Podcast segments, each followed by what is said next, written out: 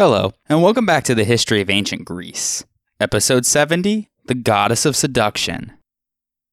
Today's episode is brought to you by our new January Patreon supporters Matt Periskevopoulos, Abel K., and Sophie Menge. Once again, I do apologize if I didn't pronounce those correctly, but I do thank you for your donations in support of the podcast.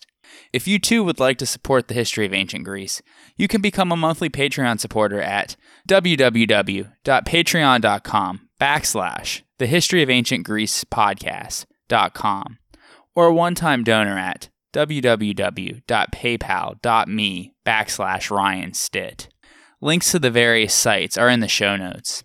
And now, let us turn our attention back to the ancient Greeks. Aphrodite was the goddess of beauty, love, sexual pleasure, and procreation. She is seen as being present in the sexual act itself. In fact, the term aphrodisiazein means simply to make love, while eros, the word for physical love or desire, is also the name of a god who is Aphrodite's companion from the moment of her birth. But it would be a mistake to regard the goddess as being only a straightforward incarnation of the erotic impulse. Though sex is her primary concern, the myths surrounding her reveal that her powers extend well beyond the realm of physical relations. In particular, the view of Aphrodite as a vital cosmic force emerges in a poem entitled On Nature, written by the 5th century BC philosopher Empedocles. In this account of the physical works of the universe, Empedocles outlines a system in which the four elements earth, water, air, and fire are mingled together by a controlling force called eros, or love, so as to form the visible objects of our world. Quote, Love is in their midst, equal in length and breadth. Gaze on her with your mind, and do not sit with dazzled eyes, for she is recognized as being inborn in mortal limbs. Through her they think kind thoughts and perform the deeds of friendship, calling her joy by name in Aphrodite. End quote. There were multiple traditions regarding Aphrodite's birth. According to Homer, she was the daughter of Zeus and an Oceanid named Dione. Hesiod's Theogony, though, has her being older than Zeus, making her his aunt actually, as she was born from the severed genitals of Ouranos, the sky god whom Cronus had deposed. When his genitals fell into the sea, Aphrodite sprang from his seed and arose from the sea foam at Kythera, a small island on the southeastern tip of the Peloponnese. She took the figure of a woman, and since she rose from the sea foam, or Aphros, she was named Aphrodite, or the goddess from the sea foam, at least according to Hesiod. From there, the west winds carried her atop a seashell, eastwards off to the island of Cyprus, where she was cared for by the Horai, or the seasons. They dressed her in exotic clothing and taught her seductive ways. As a result, she became the glamorous goddess of sensual love and allurement. Because she was born on Kythera and reared on Cyprus, she retains two epithets Kythereia and Cyprogenia, or the Lady of Cyprus. She was also given the name Anadyomene because she arose from the waves. Aphrodite appears in art with certain recognizable features.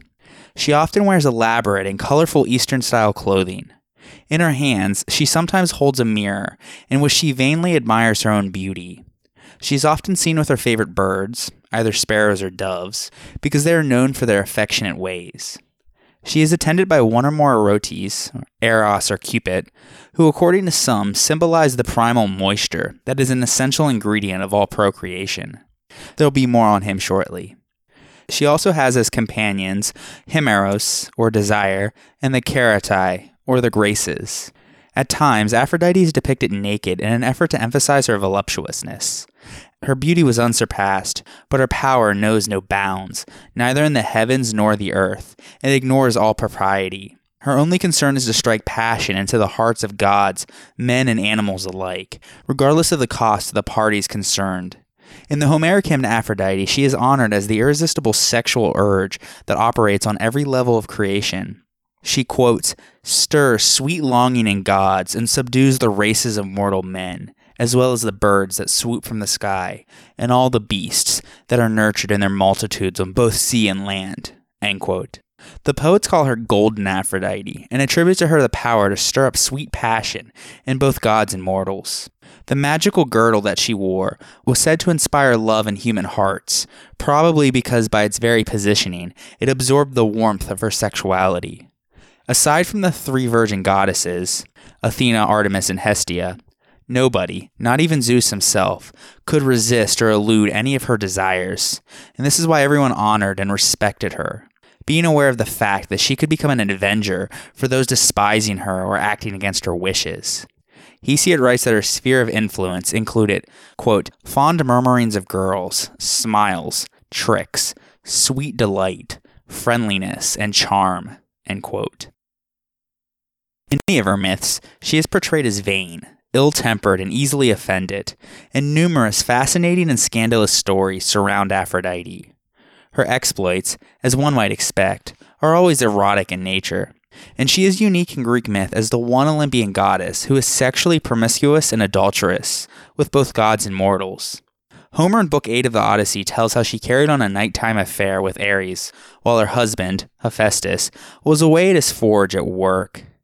Hephaestus had won Aphrodite as his bride as terms for the release of his mother, Hera, from the trap that he had set for her, as we discussed in episode 67. Another version had it that because of her immense beauty, Zeus feared that the other gods would become violent with each other in their rivalry to possess her, so he forced her to marry the lame god Hephaestus. Regardless, he was overjoyed to be married to her, and so he forged her beautiful jewelry, including the magical girdle which we just mentioned. It accentuated her breasts and made her even more irresistible. But Aphrodite held her husband in such disdain, and much preferred the handsome and impulsive god of war Ares. To conduct the affair in secrecy, the two had employed a sentry named Electryon, whose name is the Greek word for rooster, and who was supposed to warn them when the day was breaking. One morning, though, Electryon fell into a deep slumber and failed to sound the warning. The sun god Helios, who sees everything beneath him, thus was able to see the two in each other's embrace, and immediately told what he had seen to Hephaestus. The blacksmith god then put into place a trap for the couple for the following evening. It was a kind of invisible net that ensnared Aphrodite and Ares at the moment that they laid in bed together. And so the next morning, Hephaestus called the other gods to come see his wife and Ares in this compromising position and to witness his wife's infidelity. The Olympian gods laughed heartily, and Hermes exclaimed to Apollo that he wished that he could get caught in such a trap. Poseidon had sympathy for Ares, though, and agreed to pay Hephaestus for his release. A humiliated Aphrodite returned to Cyprus, where she was attended by the Graces. Before Ares returned to warfare, though, he punished Electryon by turning him into a rooster, which never forgets to announce the arrival of the sun in the morning by its crowing. Still, though, they must have carried on their affair, because from her mating with Ares, Aphrodite eventually bore Harmonia, or harmony, and Eros, or love, as well as the twins Deimos, or terror, and Phobos, or fear, who accompany their father on his chariot into battle. Always attending her, along with the Graces and the Horai, the little winged god Eros targeted his arrows mercilessly, causing happiness and joy, but also pain, to both the mortals and immortals. Such was the character of Aphrodite, though, always passionate, always indiscreet. Still, the powers that Aphrodite embodied are an omnipresent component of our existence. Many of her myths thus illustrate the complexity of love, how it brings beauty into our lives, but also how it causes confusion and distress. That's because love is indiscriminate, touching gods and humans alike. It comes unexpectedly and leaves as quickly as it came. Its power knows no limits. According to Herodotus, the oldest cults of Aphrodite in Greece were established by Phoenician settlers. Although a lot of what Herodotus had to say about the Phoenicians can't be trusted, this claim does seem to have some merit. Since Homer and Hesiod give her clear connections with Cyprus, and since the cult of the goddess from Cyprus cannot be firmly traced to Linear B tablets, most scholars think that she was a relatively late addition to the Greek pantheon, with her origins in the Near East. Although it's possible that she started as a local Cyprian love goddess, it's most likely that the cult of Aphrodite was imported from, or at least influenced by, the cult of Astarte in Phoenicia, when Cyprus was colonized by the Phoenicians in the 9th century BC. Astarte, in turn, seems to be derived from the cult of the Babylonian goddess Ishtar, who was largely derived from the cult of the Sumerian goddess Inanna. This significant influence of Near Eastern culture on early Greek religion in general, and on the cult of Aphrodite in particular, is widely recognized as dating to the Orientalizing period during the 8th century BC, when archaic Greece found itself trading with the peoples on the fringes of the Neo Assyrian Empire. Since the Phoenicians and the Greeks both came into contact in Cyprus and Kythera, which were stopping places for trade between the two, it's believed that this is where the influence of the cult originated, and that the myth explains her connections to those two places and preserves traces of the migration of her cult from the Near East to Greece. A persistent minority, however, argue that her roots were Indo European, not Semitic, and that she derived from the Vedic dawn goddess, Ushas, brought to Cyprus by the Mycenaeans, and that her absence from the Linear B tablets is just a coincidence, as we only have a small amount to go off of.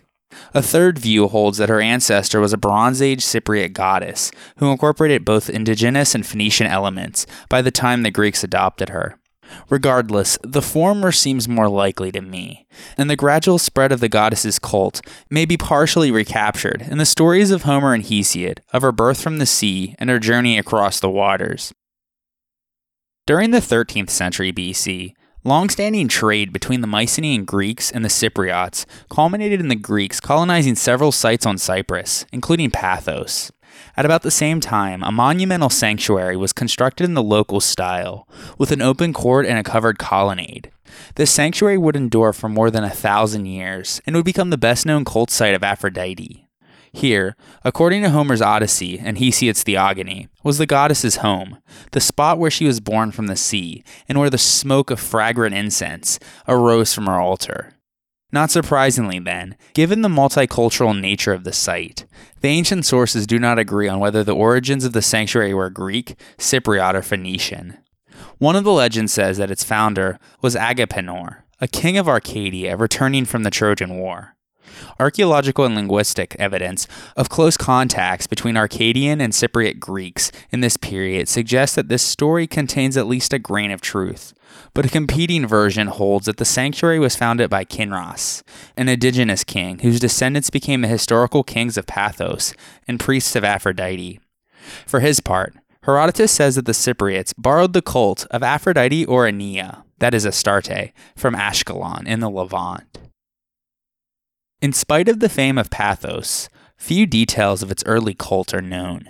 Inscriptions show that Aphrodite had the Mycenaean title Wanasa, or the Lady, until the end of the classical period, and it is clear that her cult was closely associated with kingship on the Near Eastern model. The older structures in the sanctuary were mostly obliterated by the later Roman temple, and furthermore, our only sources for the ritual life there are from the Roman period. According to the Roman historian Tacitus, the Paphians practiced divination from the entrails of sacrificed animals, but the blood was not allowed to touch the altar, which had to remain pure. This is consistent with the early accounts of incense as a key offering. Tacitus also describes the strange image of the goddess in the shape of a large canonical stone. Interestingly enough, a dark grayish green stone of matching shape, that is slightly over a meter high, was recovered in the excavations of the site. Other sources, though, emphasize the importance of flowers and fragrant botanicals in our cultic worship at Paphos. The use of perfumed oil, mentioned as part of Aphrodite's Paphian shrine in the Homeric hymn Aphrodite, has Mycenaean precedence too. Nearby was the Hierokepia, or sacred garden, perhaps the source for the rose garlands that filled the sanctuary. An important feature of the early cult here, which was not mentioned in the literary sources, is the relationship between the sanctuary and the industry of bronze metallurgy. Copper slag was found in the sanctuary itself and close by, a pattern that is repeated at other Cypriot cult sites from the late Bronze Age, where the goddess was worshipped in conjunction with a male deity. This patronage of the island's main export product by a divine pair throws new light on the mythic, but not cultic, association of Aphrodite with the smith god Hephaestus. There were numerous Cypriot sanctuaries of the goddess, but the one at Amathus, where the population was of indigenous and Phoenician stock, was noted for its unusual bigendered deity. Here, the image of the goddess wore female garb, but was bearded and held a scepter. The locals called this deity Aphroditos, a masculine form of the name that was also known to be used in 5th century BC Athens.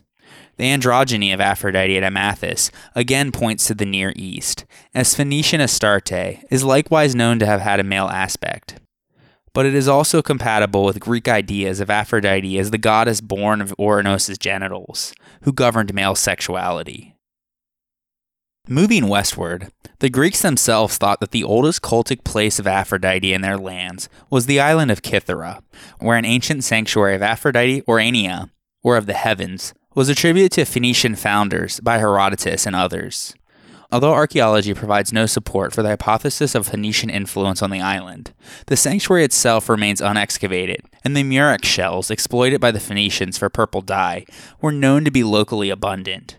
Certainly, this cult was well established by the time of Hesiod, who mentions Aphrodite's brief stay there, before her emergence from the sea at Cyprus.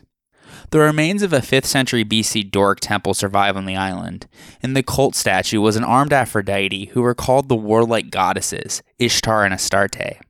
The goddess probably made her way to mainland Greece during the 10th and 9th centuries BC from three locations Cyprus, Kythera, and Crete.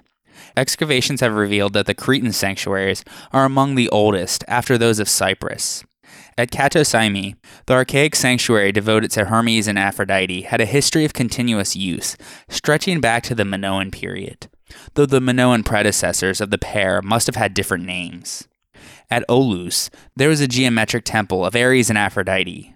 Ares is not attested at the site until the Double Temple of the Roman period, but in other parts of Crete, the pair was worshipped from an earlier date. In fact, all over the Greek world, Aphrodite is regularly found with a cult partner, usually Ares or Hermes, and this appears to be an archaic feature of her worship rather than a later development.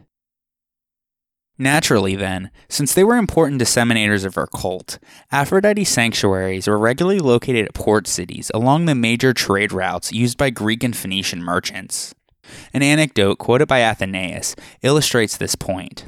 Herostratus, a merchant plying the waters between Cyprus and the Greek trading emporium of Naucratis in Egypt, purchased a small statue of Aphrodite at Paphos and then continued south.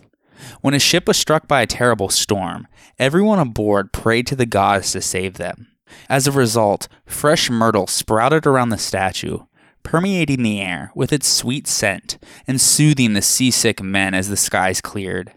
The crew arrived safely at Naucratis, and Herostratus was moved to dedicate the statue at the sanctuary of Aphrodite there, and to distribute crowns of the miraculous myrtle to her worshippers.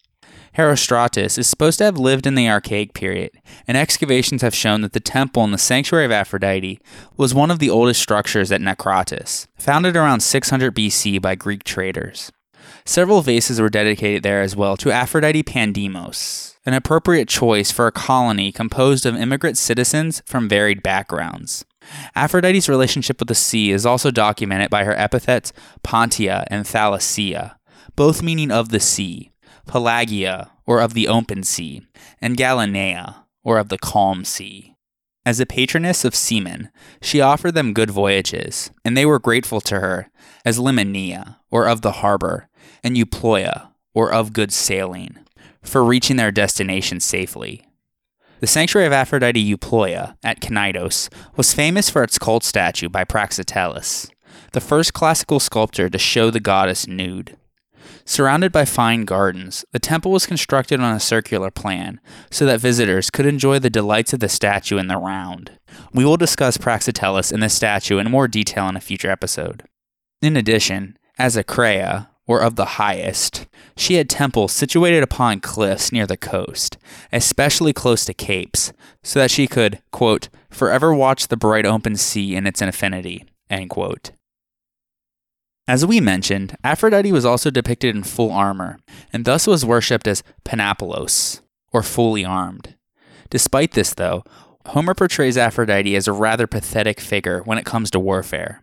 When her son Aeneas, more on him later, is injured on the battlefield at Troy by the Greek hero Diomedes. She rushes to defend him, but when Diomedes wounds her in the hand, she lets out a shriek and immediately drops her son. She then fled to the safety of Mount Olympus, where she is taunted by the warrior goddess Athena. And Zeus then takes her aside and advises her to leave warfare to the others, and to content herself with the lovely secrets of marriage. This was because although Aphrodite was associated with warfare, it was for very different reasons than Ares or Athena. She was associated with a love that causes wars, the most famous of which involved the judgment of Paris, Helen, and the Trojan War. On the Spartan Acropolis, we found the foundations of a temple of Aphrodite Areia, or of Ares, that contained at least two archaic cult statues. Based on inscribed pot shards from the area, one of these was probably Aphrodite Basilis, or of the Queen. In the 7th century BC, Spartan colonists of Taras and Satyrion in Italy chose to carry this cult to their new home.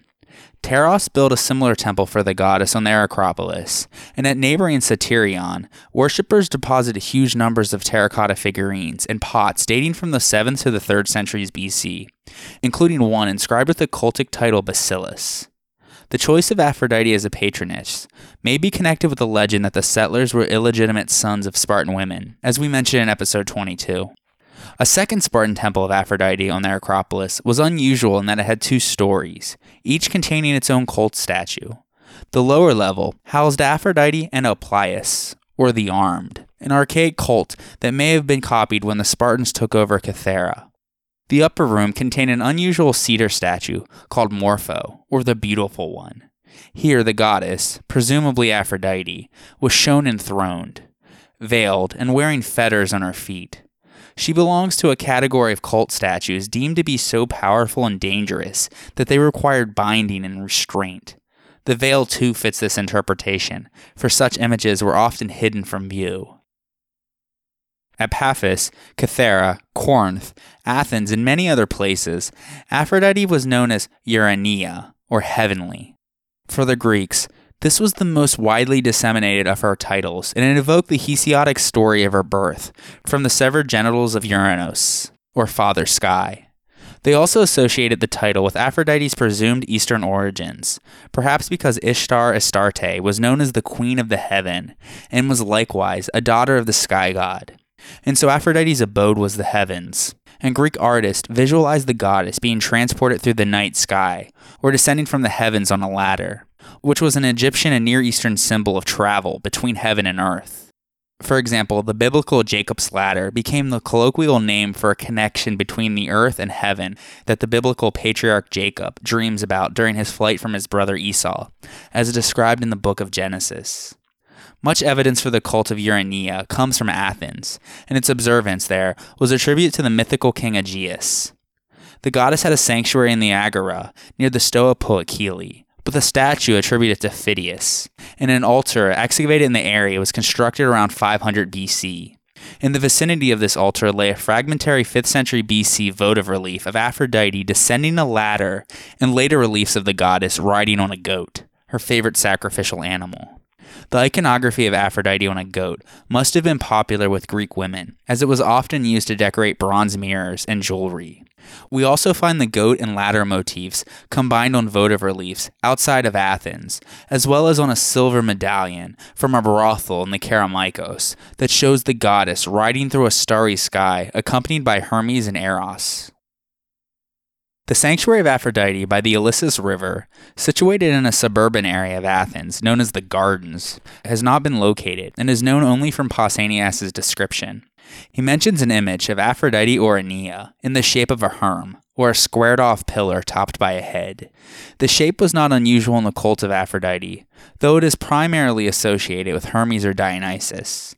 It may have been a sign of Aphrodite's bisexual nature, for the other two gods portrayed in this way were highly phallic, or it may have been a reminder of the goddess's iconic image at Paphos.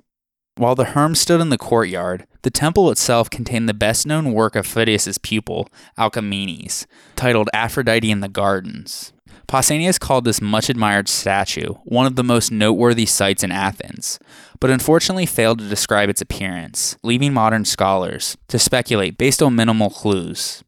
A prevailing theory holds that two other sanctuaries of Aphrodite in the area around Athens are duplicates of the one on the Ilissus River, those being the small sanctuaries at Daphne and on the northern slope of the Acropolis.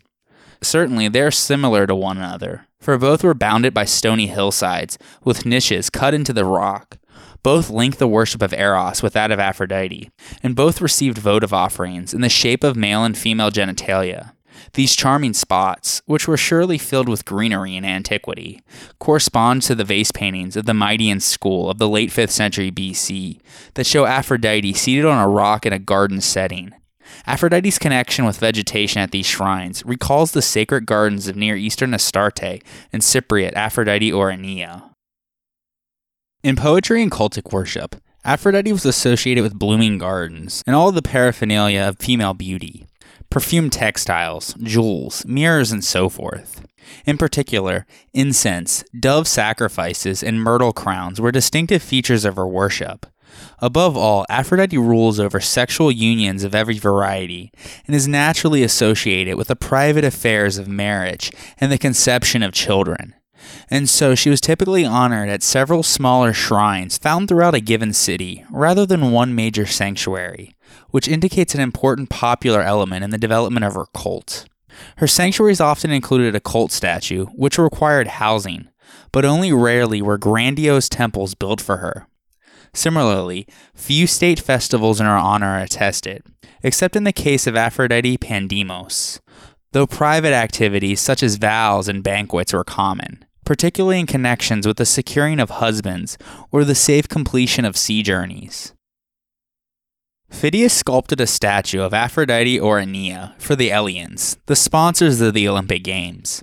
This work of ivory and gold showed Aphrodite standing with one foot, resting on a tortoise, an animal associated with women in Greek folklore because it was always confined to its home.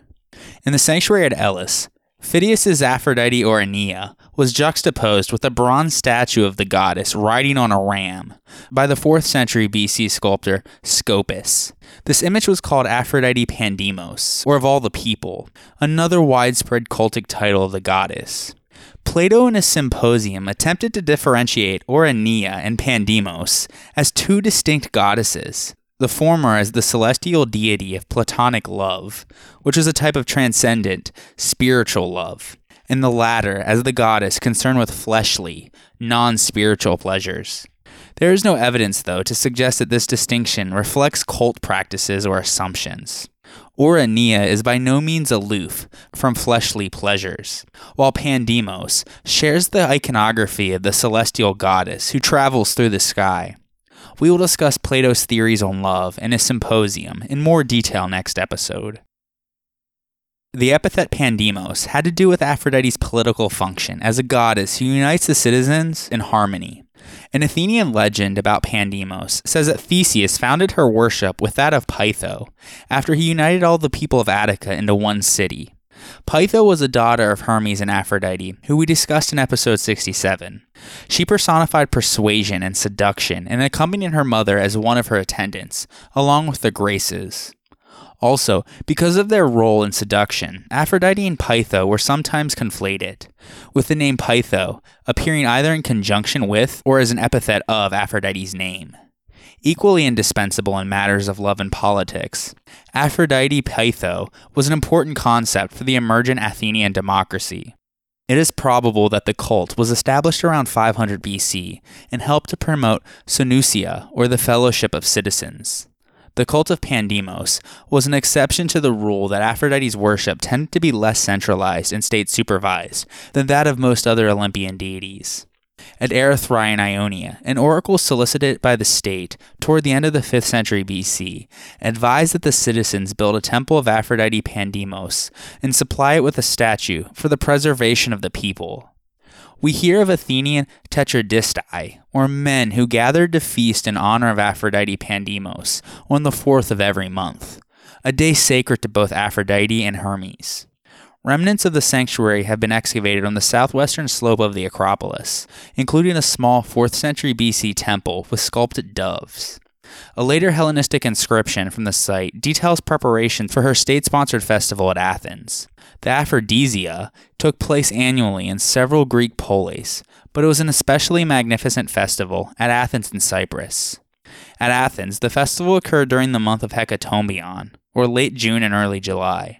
What we know about the rituals of the Aphrodisia at Athens is consistent with Aphrodite's representation in iconography and text. For example, the first ritual of the festival would be to purify the temple with the blood from a dove, which we know is the sacred bird of Aphrodite. Afterwards, worshippers would carry sacred images of the goddess, as well as Peitho, in a procession to be washed. In Cyprus, participants who were initiated into the mysteries of Aphrodite were offered salt, a representation of Aphrodite's connection to the sea, and bread baked in the shape of a phallus. During the festival, it was not permitted to make bloody sacrifices, since the altar could not be polluted with the blood of the sacrificial victims, which were usually white male goats. This, of course, excludes the blood of the sacred dove, made at the beginning of the ritual to purify the altar, as we mentioned earlier. In addition to white male goats, worshippers typically offered fire, flowers, and incense as a sacrifice to Aphrodite Pandemos. A similar story to the legend of Theseus's establishment of the cult of Aphrodite Pandemos and Peitho can also be found at Thebes, where the city's Phoenician founder, Cadmus, is said to have married Harmonia, a daughter of Aphrodite and Ares. The Thebans believed that Harmonia, whose name implies the unity of the citizens, dedicated three ancient wooden statues of Aphrodite on their Acropolis, called the Cadmia. These statues were named Ourania, Pandemos, and Apostrophia, or the averter of evils. According to Xenophon, the three Theban civil and military officials, known as the Polemarchoi, always celebrated a festival of Aphrodite when their term of office was completed. Similar customs are attested for city officials in Megara, Ionia, and the Aegean Islands through dedicatory inscriptions, the earliest of which belongs to Chios in the 5th century BC. While the emphasis at Thebes is on Aphrodite's partnership with the war god Ares, many of these dedications also pair her with Hermes. In either case, the union of polar opposites, masculine and feminine, or war and love, expresses metaphorically the concepts of civic concord and harmonious order. And now, let us take a short break for a word from our sponsors. The History of Ancient Greece is powered by the CLNS Media Network, and today's episode is brought to you by ZipRecruiter. Are you hiring, posting your position to job sites, and waiting, and waiting for the right people to see it? ZipRecruiter knew there was a smarter way, so they built a platform that finds the right job candidates for you. ZipRecruiter learns what you're looking for, identifies people with the right experience, and invites them to apply to your job. These invitations have revolutionized how you find your next hire. In fact, 80% of employers who post a job on ZipRecruiter get a quality candidate through the site in just one day. And ZipRecruiter doesn't stop there. They even spotlight the strongest applications you receive, so you never miss a great match. The right candidates are out there. ZipRecruiter is how you find them. Businesses of all sizes trust ZipRecruiter for their hiring needs. Right now, my listeners can try ZipRecruiter for free. That's right, free. Just go to ziprecruiter.com slash greece. That's ziprecruiter.com slash greece. ZipRecruiter, the smartest way to hire. And now, let us turn our attention back to the ancient Greeks. Aphrodite represented not only innocent love, but also sexual attraction, to the point that she became associated with even prostitution. On the Acrocorinth, the high rocky citadel that sits above the polis of Corinth, Aphrodite was installed as a goddess of the city, probably under the rule of the Bacchiad aristocrats in the 8th century BC. As in other early cults of Aphrodite, she was depicted with weapons and had the title Ourania, signs of her Near Eastern influences. The Corinthian cult, though, differed from most other Greek cults of Aphrodite because the goddess was said to have owned slaves who worked as prostitutes. According to the traditional scholarly view, the practice of sacred prostitution originated as a fertility rite and is attested in relation to Ishtar and Asherah. For example, a class of women, known as Ishtaritum, is described in a Babylonian text alongside courtesans, whose favors are many, and prostitutes, whose husbands are legion, meaning the soldiers. On the other hand, this interpretation of certain Mesopotamian cultic functions has been vigorously criticized as a scholarly construct, overly relying on 19th century assumptions about fertility cult in the ancient Near East. While the vast textual evidence from cuneiform tablets reveals a perplexingly large variety of female cultic personnel, some of whom are regularly mentioned alongside prostitutes or in contexts that hint of sexuality, they offer no clear cut example of a cultic prostitute, and it is likely that this conceptual category simply does not correspond to the more nuanced and complex roles of Mesopotamian women in relation to their goddesses. Not surprisingly, the practice of sacred prostitution at Corinth has also been called into question, since it was assumed to derive directly from the cult of Ishtar. In the Greek instance, though, the evidence is much more convincing, and it is important to keep in mind that prostitution for Aphrodite need not be an exact imitation of any Near Eastern model. It could have been based on Greek misunderstandings of the roles of female cultic personnel in the Near East, or it could even be an independent development.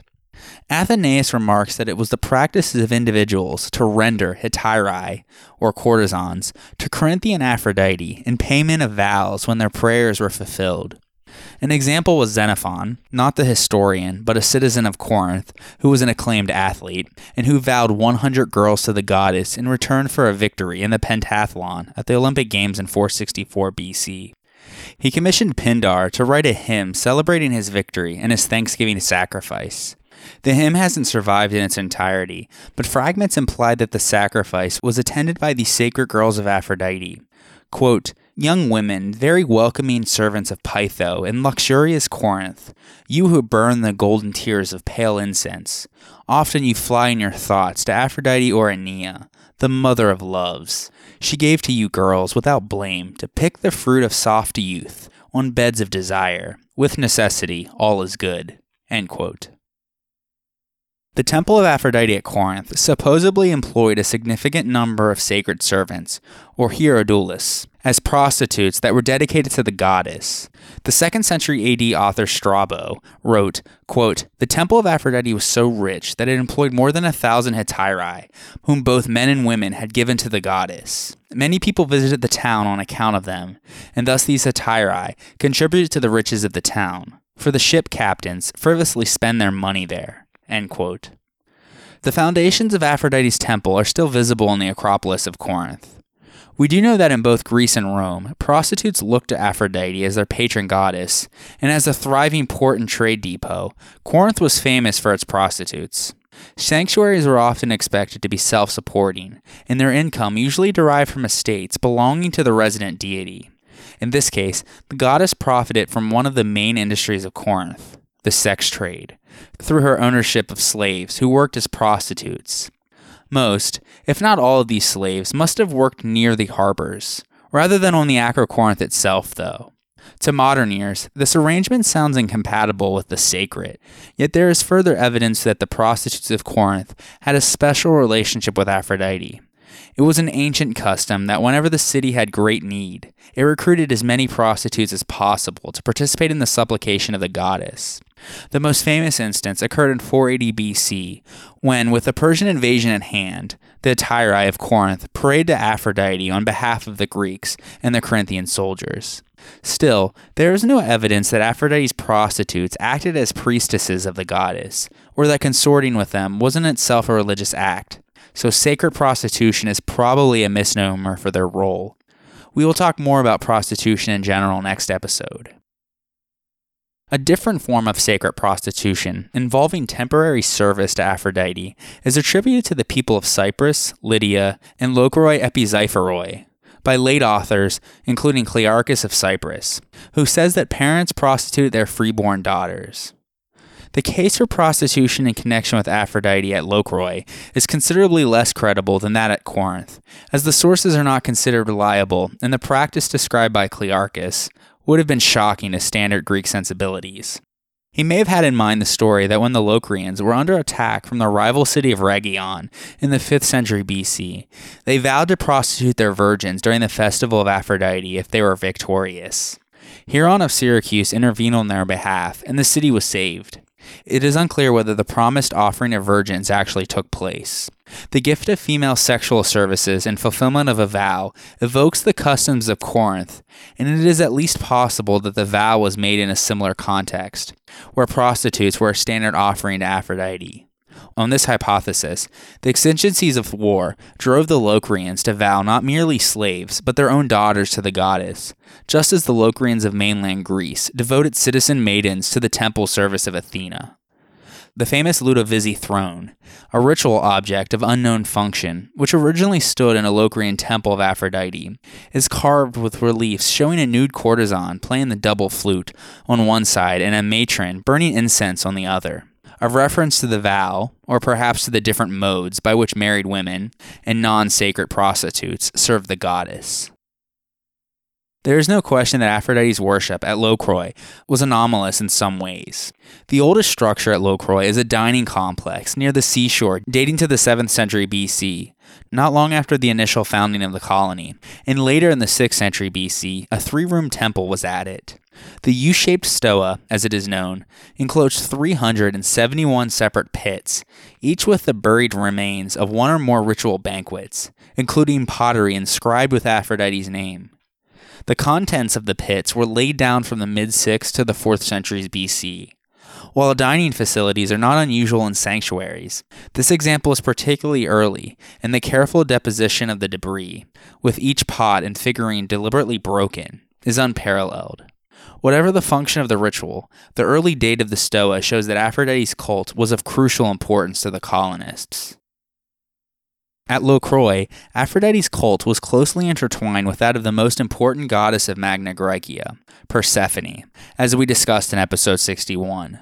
The large collection of 5th century BC terracotta pinakes from the sanctuary of Persephone contain a significant number illustrating mythic and cultic scenes involving Aphrodite, including her birth from the sea. Three pinakes show Aphrodite with her cult partner Hermes, while Eros too seems to have played a role in her worship there. In one, she stands in a chariot drawn by a winged boy and girl as Hermes steps up beside her. In another, she presents Hermes with a flower as Eros sits on her arm. A third shows cult statues of the pair standing in a temple, while a young couple pours libations upon an altar, decorated with a copulating satyr and deer. The general impression is that while Persephone's cult focused on prenuptial rites and the protection of young children, Aphrodite's cult had to do with women's sexual experience, including that of brides. And so Aphrodite is sometimes associated with weddings, but her involvement has to do specifically with the sexual component of marriage, not its social aspects. The Athenians not only worshipped Aphrodite as a goddess in the gardens, or the one who makes the ground fertile for herbs and flowers, but they also worshipped her in a festival called the Arrephoria, which involved young girls between the ages of 7 and 11, and so may have been a kind of initiation rite, illustrating a citizen girl's entry into puberty and their childbearing period. We know from votive offerings from sanctuaries all over Greece that women viewed Aphrodite as the goddess responsible for stimulating their sexual powers. These votive offerings were often figurines of birds, fruit, or phalluses. On the road from Troezen to Hermione, Pausanias noted a sanctuary of Aphrodite Nymphia, or bridal Aphrodite, which was connected with Theseus's abduction of the young Helen. In Hermione itself, both virgins and widows who wished to go with a man had to sacrifice to the goddess before marriage.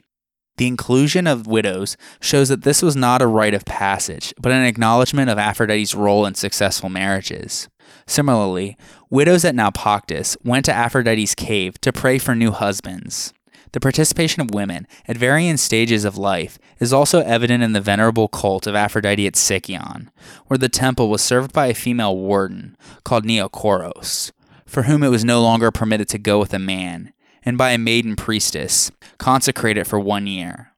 Whereas the female warden had once been married, the priestess soon would be. The cult statue was a gold and ivory image of the seated goddess, wearing a polos, which was a Near Eastern style crown, and holding a poppy in one hand and fruit in the other. Access to the temple was restricted, so visitors gazed upon the statue and offered their prayers from the doorway. This cult is similar in nature to those of the old Achaean goddesses, such as Hera or Athena, and shows signs of the Near Eastern influences we see in other cities. Still, it is typically Aphrodisian in its emphasis on fragrance. The sacrifices were burned on juniper wood with a local aromatic herb that had erotic associations. Now that we've discussed Aphrodite and cultic practice, we must circle back and discuss her mythic representation.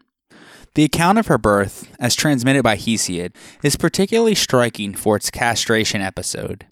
The basic association implied between the act of love, symbolized by Aphrodite, and the act of castration points to a pervasive fear of female sexuality, a response which may have also helped to determine the paired but contrasting roles of Aphrodite and Athena in myth.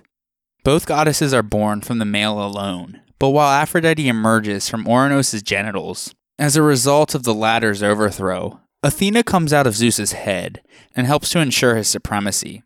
And so the birth of a goddess renowned for her sexual activity is ascribed to a period when the female principle is still strong, while the consolidation of male control is marked by the advent of a goddess who espouses virginity. The same polarization could be said to mark the subsequent characters of the two deities. Athena is unfailingly loyal and helpful to her worshippers, but Aphrodite, on the other hand, is often seen as the female force that lays men low and inspires adulterous desires in others. The best example of this is the Trojan War, in which the goddess was a major figure and was the moral perpetrator in its initiation. She bribed the young Trojan prince Paris with love from the most beautiful woman in the world if he awarded her with the title of the most beautiful goddess in the famous judgment of Paris. And so he chose Aphrodite and then chose the gorgeous Helen as the most beautiful mortal woman. And so Aphrodite made her fall in love with him and follow him to Troy, which was the mythical catalyst for the Ten Year War. Naturally, she sided with the Trojans in the war and opposed the Greeks, inventing excuses in order to punish them. Aphrodite saved her son Aeneas, more on him shortly, from Diomedes during a fight of theirs on the battlefield. Diomedes wounded her, though, as we mentioned earlier, and so she made him pay dearly. She had his wife fall in love with Cometus, his close friend and comrade in arms.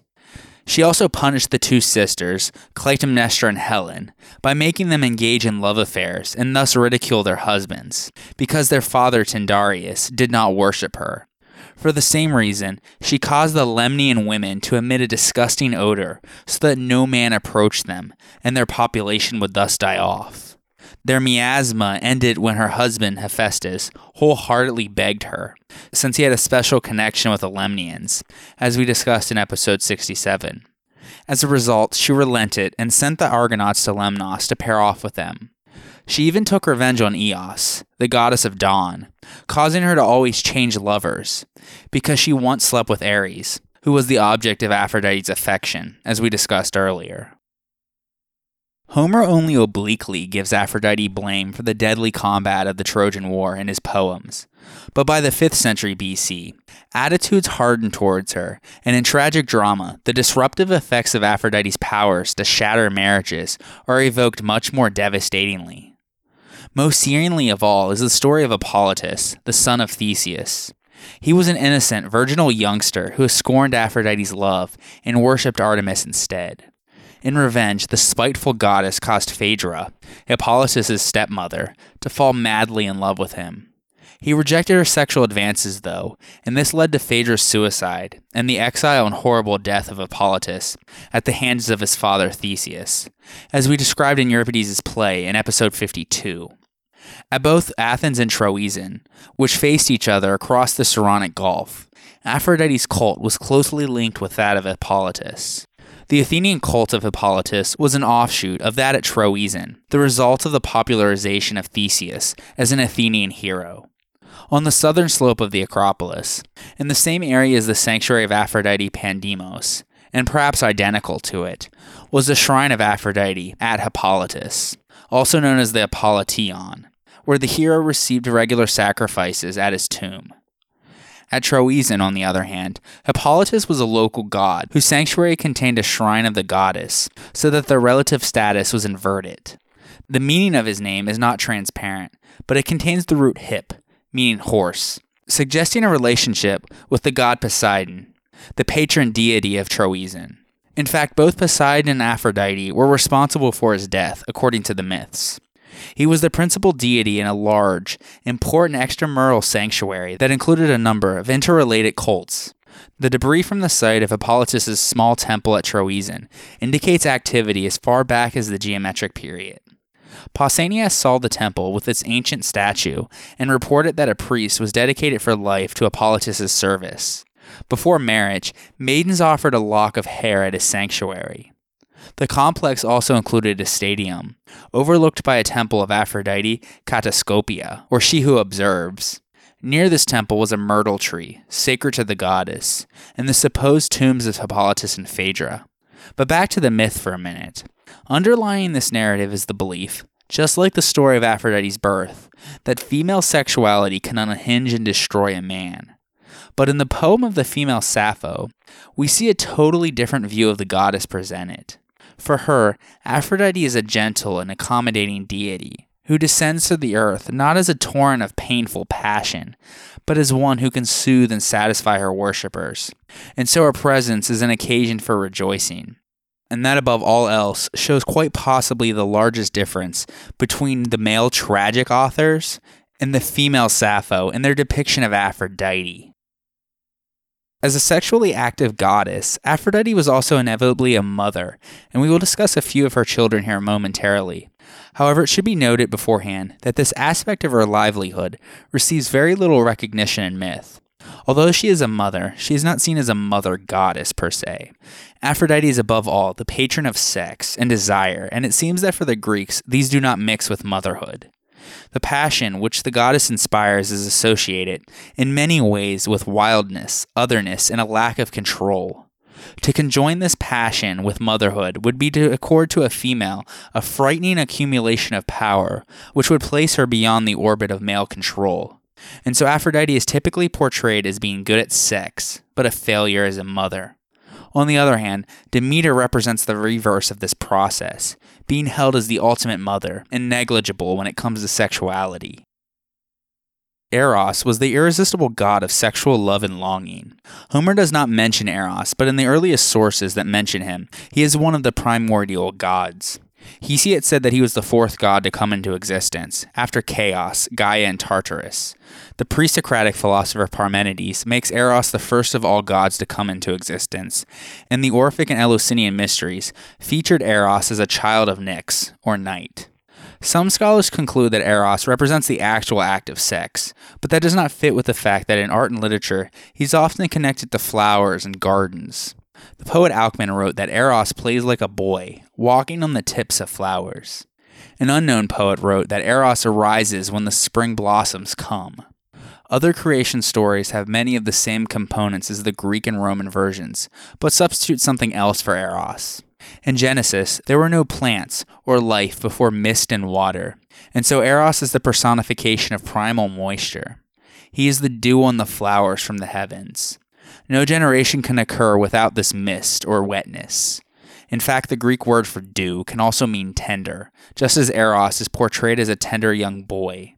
This primal moisture also represents the actual sexual act, as semen and female wetness are required to procreate.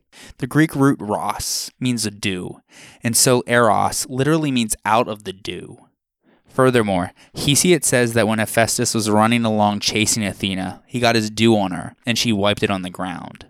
In later myths, though, Eros was the son of Aphrodite and Ares, and one of the winged loved gods, called the Erotes. His Roman counterpart was Cupid. The duality between the primordial and the sexually conceived Eros accommodated the aforementioned philosophical concepts of heavenly and earthly love. In classical Greek art, Eros was portrayed as a slender youth, but from the Hellenistic period into the Roman times, he was increasingly portrayed as a chubby boy. He was winged because lovers are prone to change their minds and leave, and portrayed as boyish because love is irrational. During this time, his iconography acquired the bow and arrow that represent his source of power. He also had the torch as a symbol because when paired with the arrow, love both wounds and inflames the heart. Cupid carries two kinds of arrows, one with a sharp golden point, and the other with a blunt tip of lead. A person wounded by the golden arrow is filled with uncontrollable desire, but the one struck by the lead feels aversion and desires only to flee. The use of these arrows is described by the Roman poet Ovid in his Metamorphoses. When Apollo taunts Cupid as the lesser archer, Cupid shoots him with a golden arrow, but strikes the object of his desire, the nymph Daphne, with a lead one.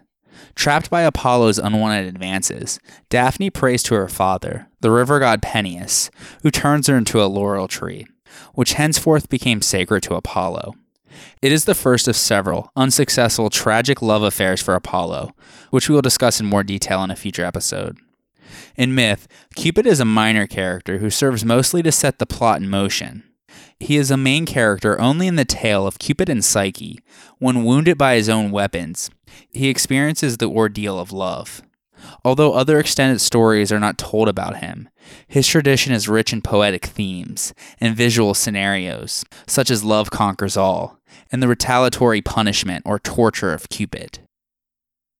The story of Cupid and Psyche appears in Greek art as early as the 4th century BC, but the most extended literary source of the tale is the 2nd century AD Latin novel known as The Golden Ass by Apuleius. It concerns the overcoming of obstacles to the love between Psyche, which means soul or breath of life, and Cupid, and their ultimate union in marriage. The fame of Psyche's beauty threatens to eclipse that of Venus herself, and the love goddess sends Cupid to work her revenge. Cupid, however, becomes enamored of Psyche and arranges for her to be taken to his palace. He visits her by night, warning her not to try to look upon him.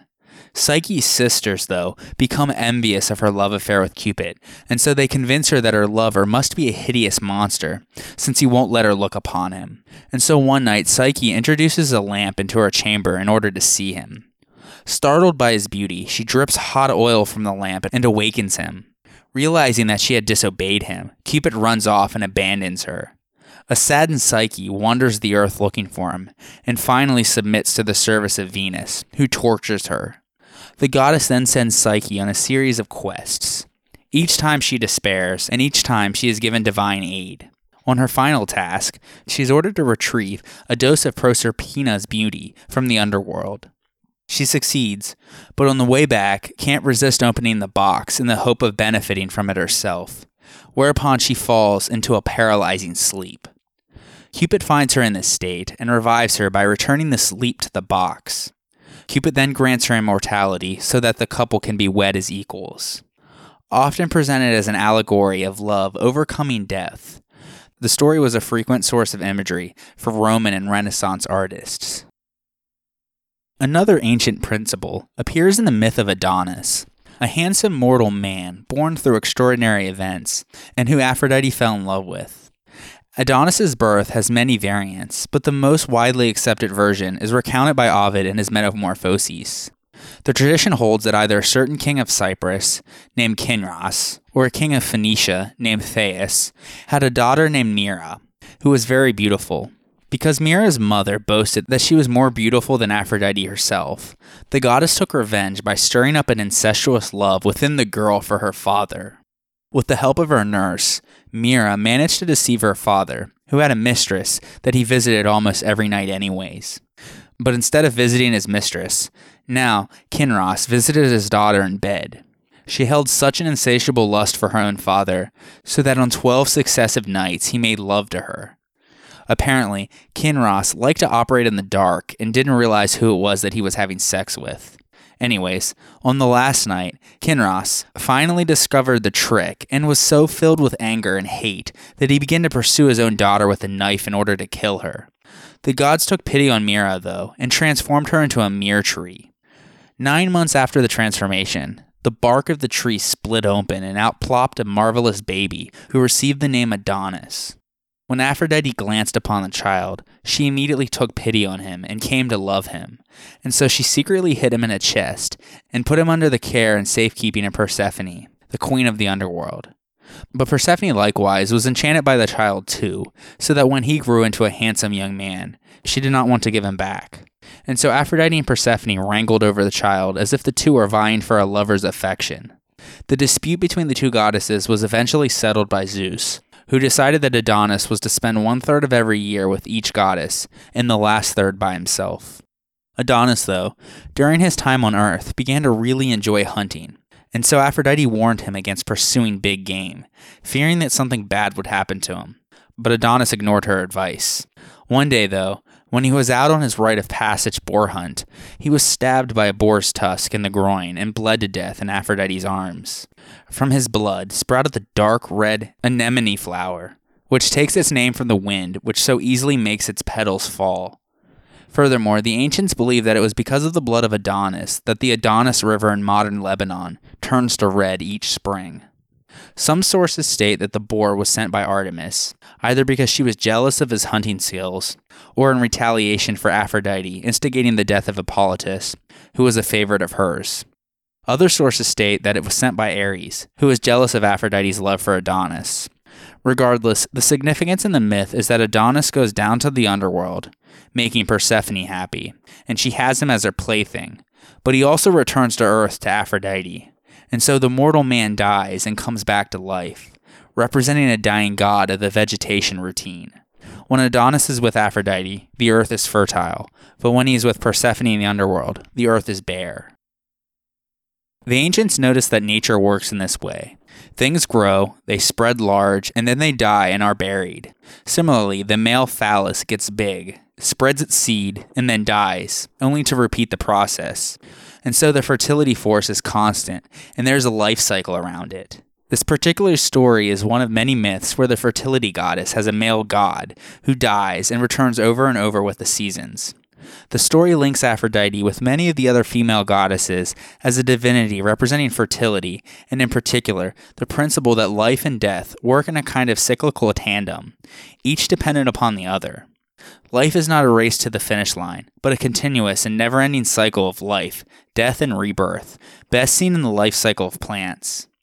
As a protectress of the life cycle, Aphrodite was given the epithet Genetyllis, or Genetrix, as well as Antheia, since through love and lust she acted as a generative force, and this attribute of hers had an effect on the fruits of the earth the flowers, the plants, and all the living creatures. And Adonis became the symbol of nature's bloom and withering. His name is often applied in modern times to handsome youths, of whom he is the archetype. He held a special appeal for Greek women, combining the erotic adoration of a beautiful youth with the emotional catharsis of lamentation for his death. The earliest reference to Adonis being worshipped in Greece comes from a fragment of one of Sappho's poems dating to the 7th century BC, in which a chorus of young girls ask Aphrodite what they should do to mourn Adonis's death. Aphrodite replies that in order to celebrate the beautiful Adonis as a dying god of vegetation, the women should perform what would become known as the Adonia, meaning that they tore their tunics and struck their breasts, a standard sign of mourning, and wandered about lamenting the death of the dying god of vegetation. Other features of Adonis's ritual belong to the cult in classical Athens, in which the Adonia became an annual festival. A few days before the Adonia in midsummer, garden herbs and grains were sown in broken pots. These tender young plants were brought to the rooftops during the festival, and warm water was added to make the seeds develop quicker than usual.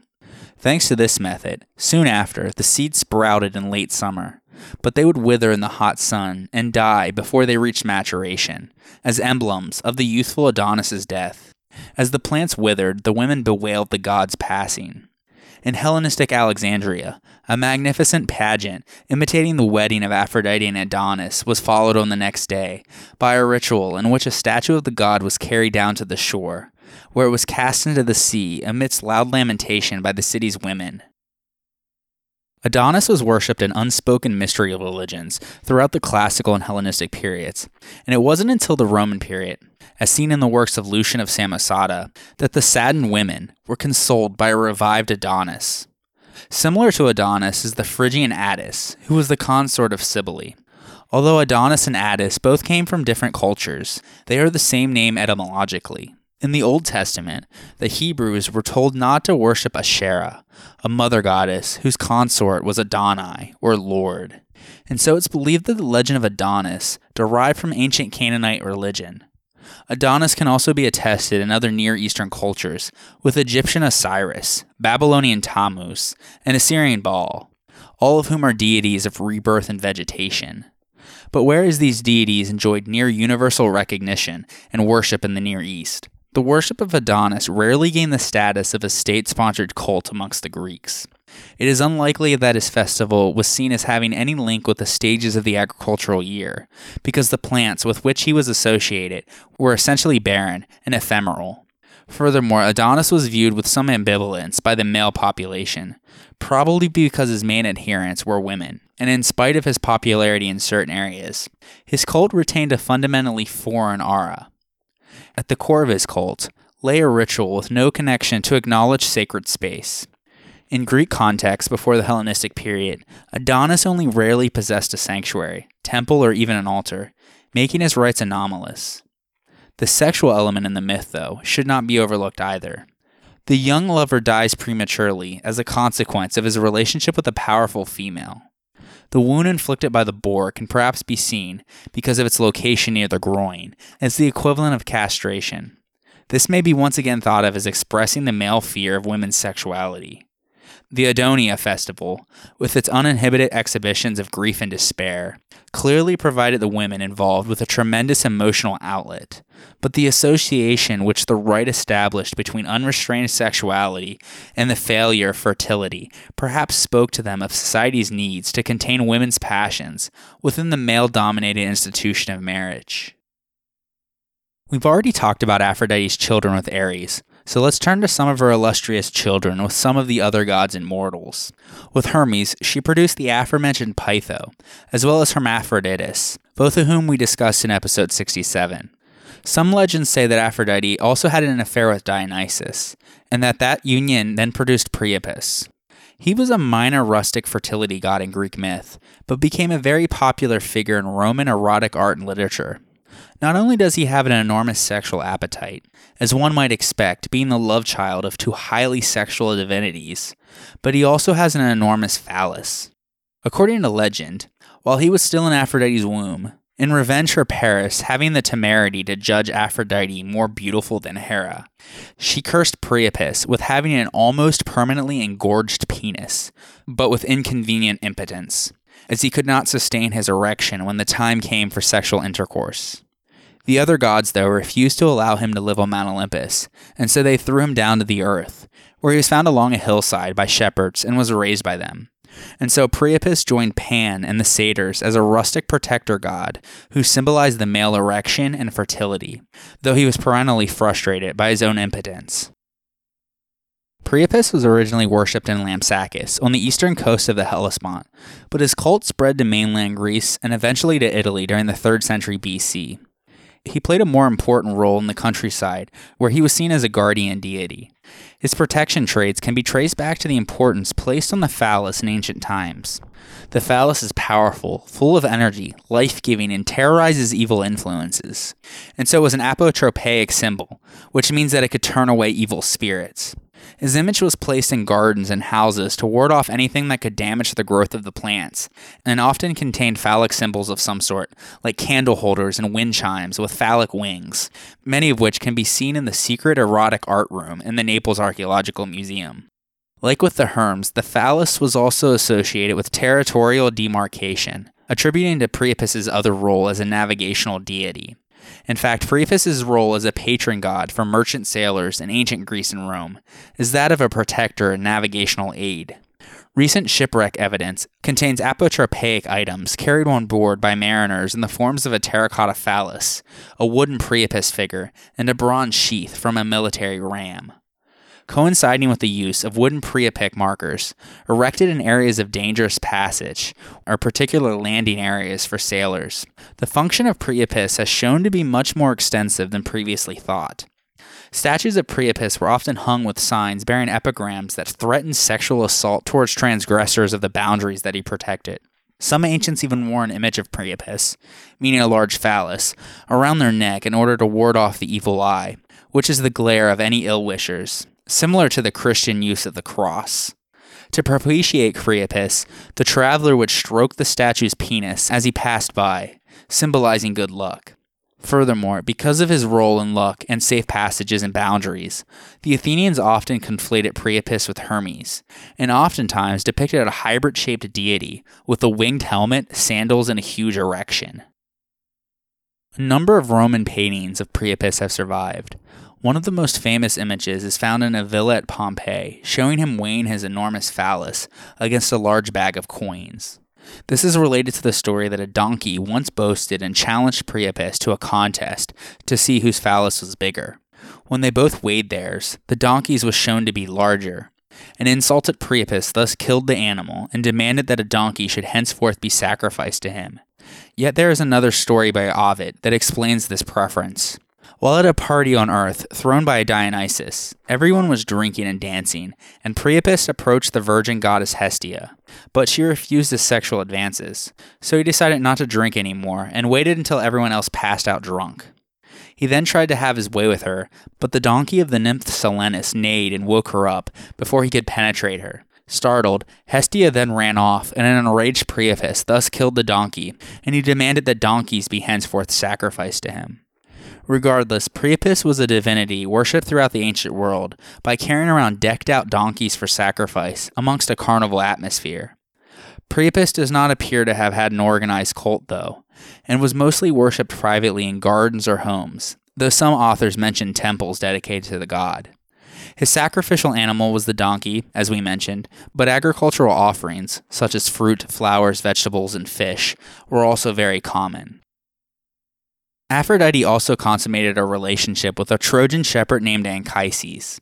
As we mentioned, not even Zeus himself could escape the powers of Aphrodite, and she especially liked to stir up trouble with his love affairs. At one point, Zeus finally decided to get revenge by filling her heart with love for a mortal man named Anchises, who was a Trojan shepherd that herded his cattle around Mount Ida, and who was so beautiful that he had the looks of a god.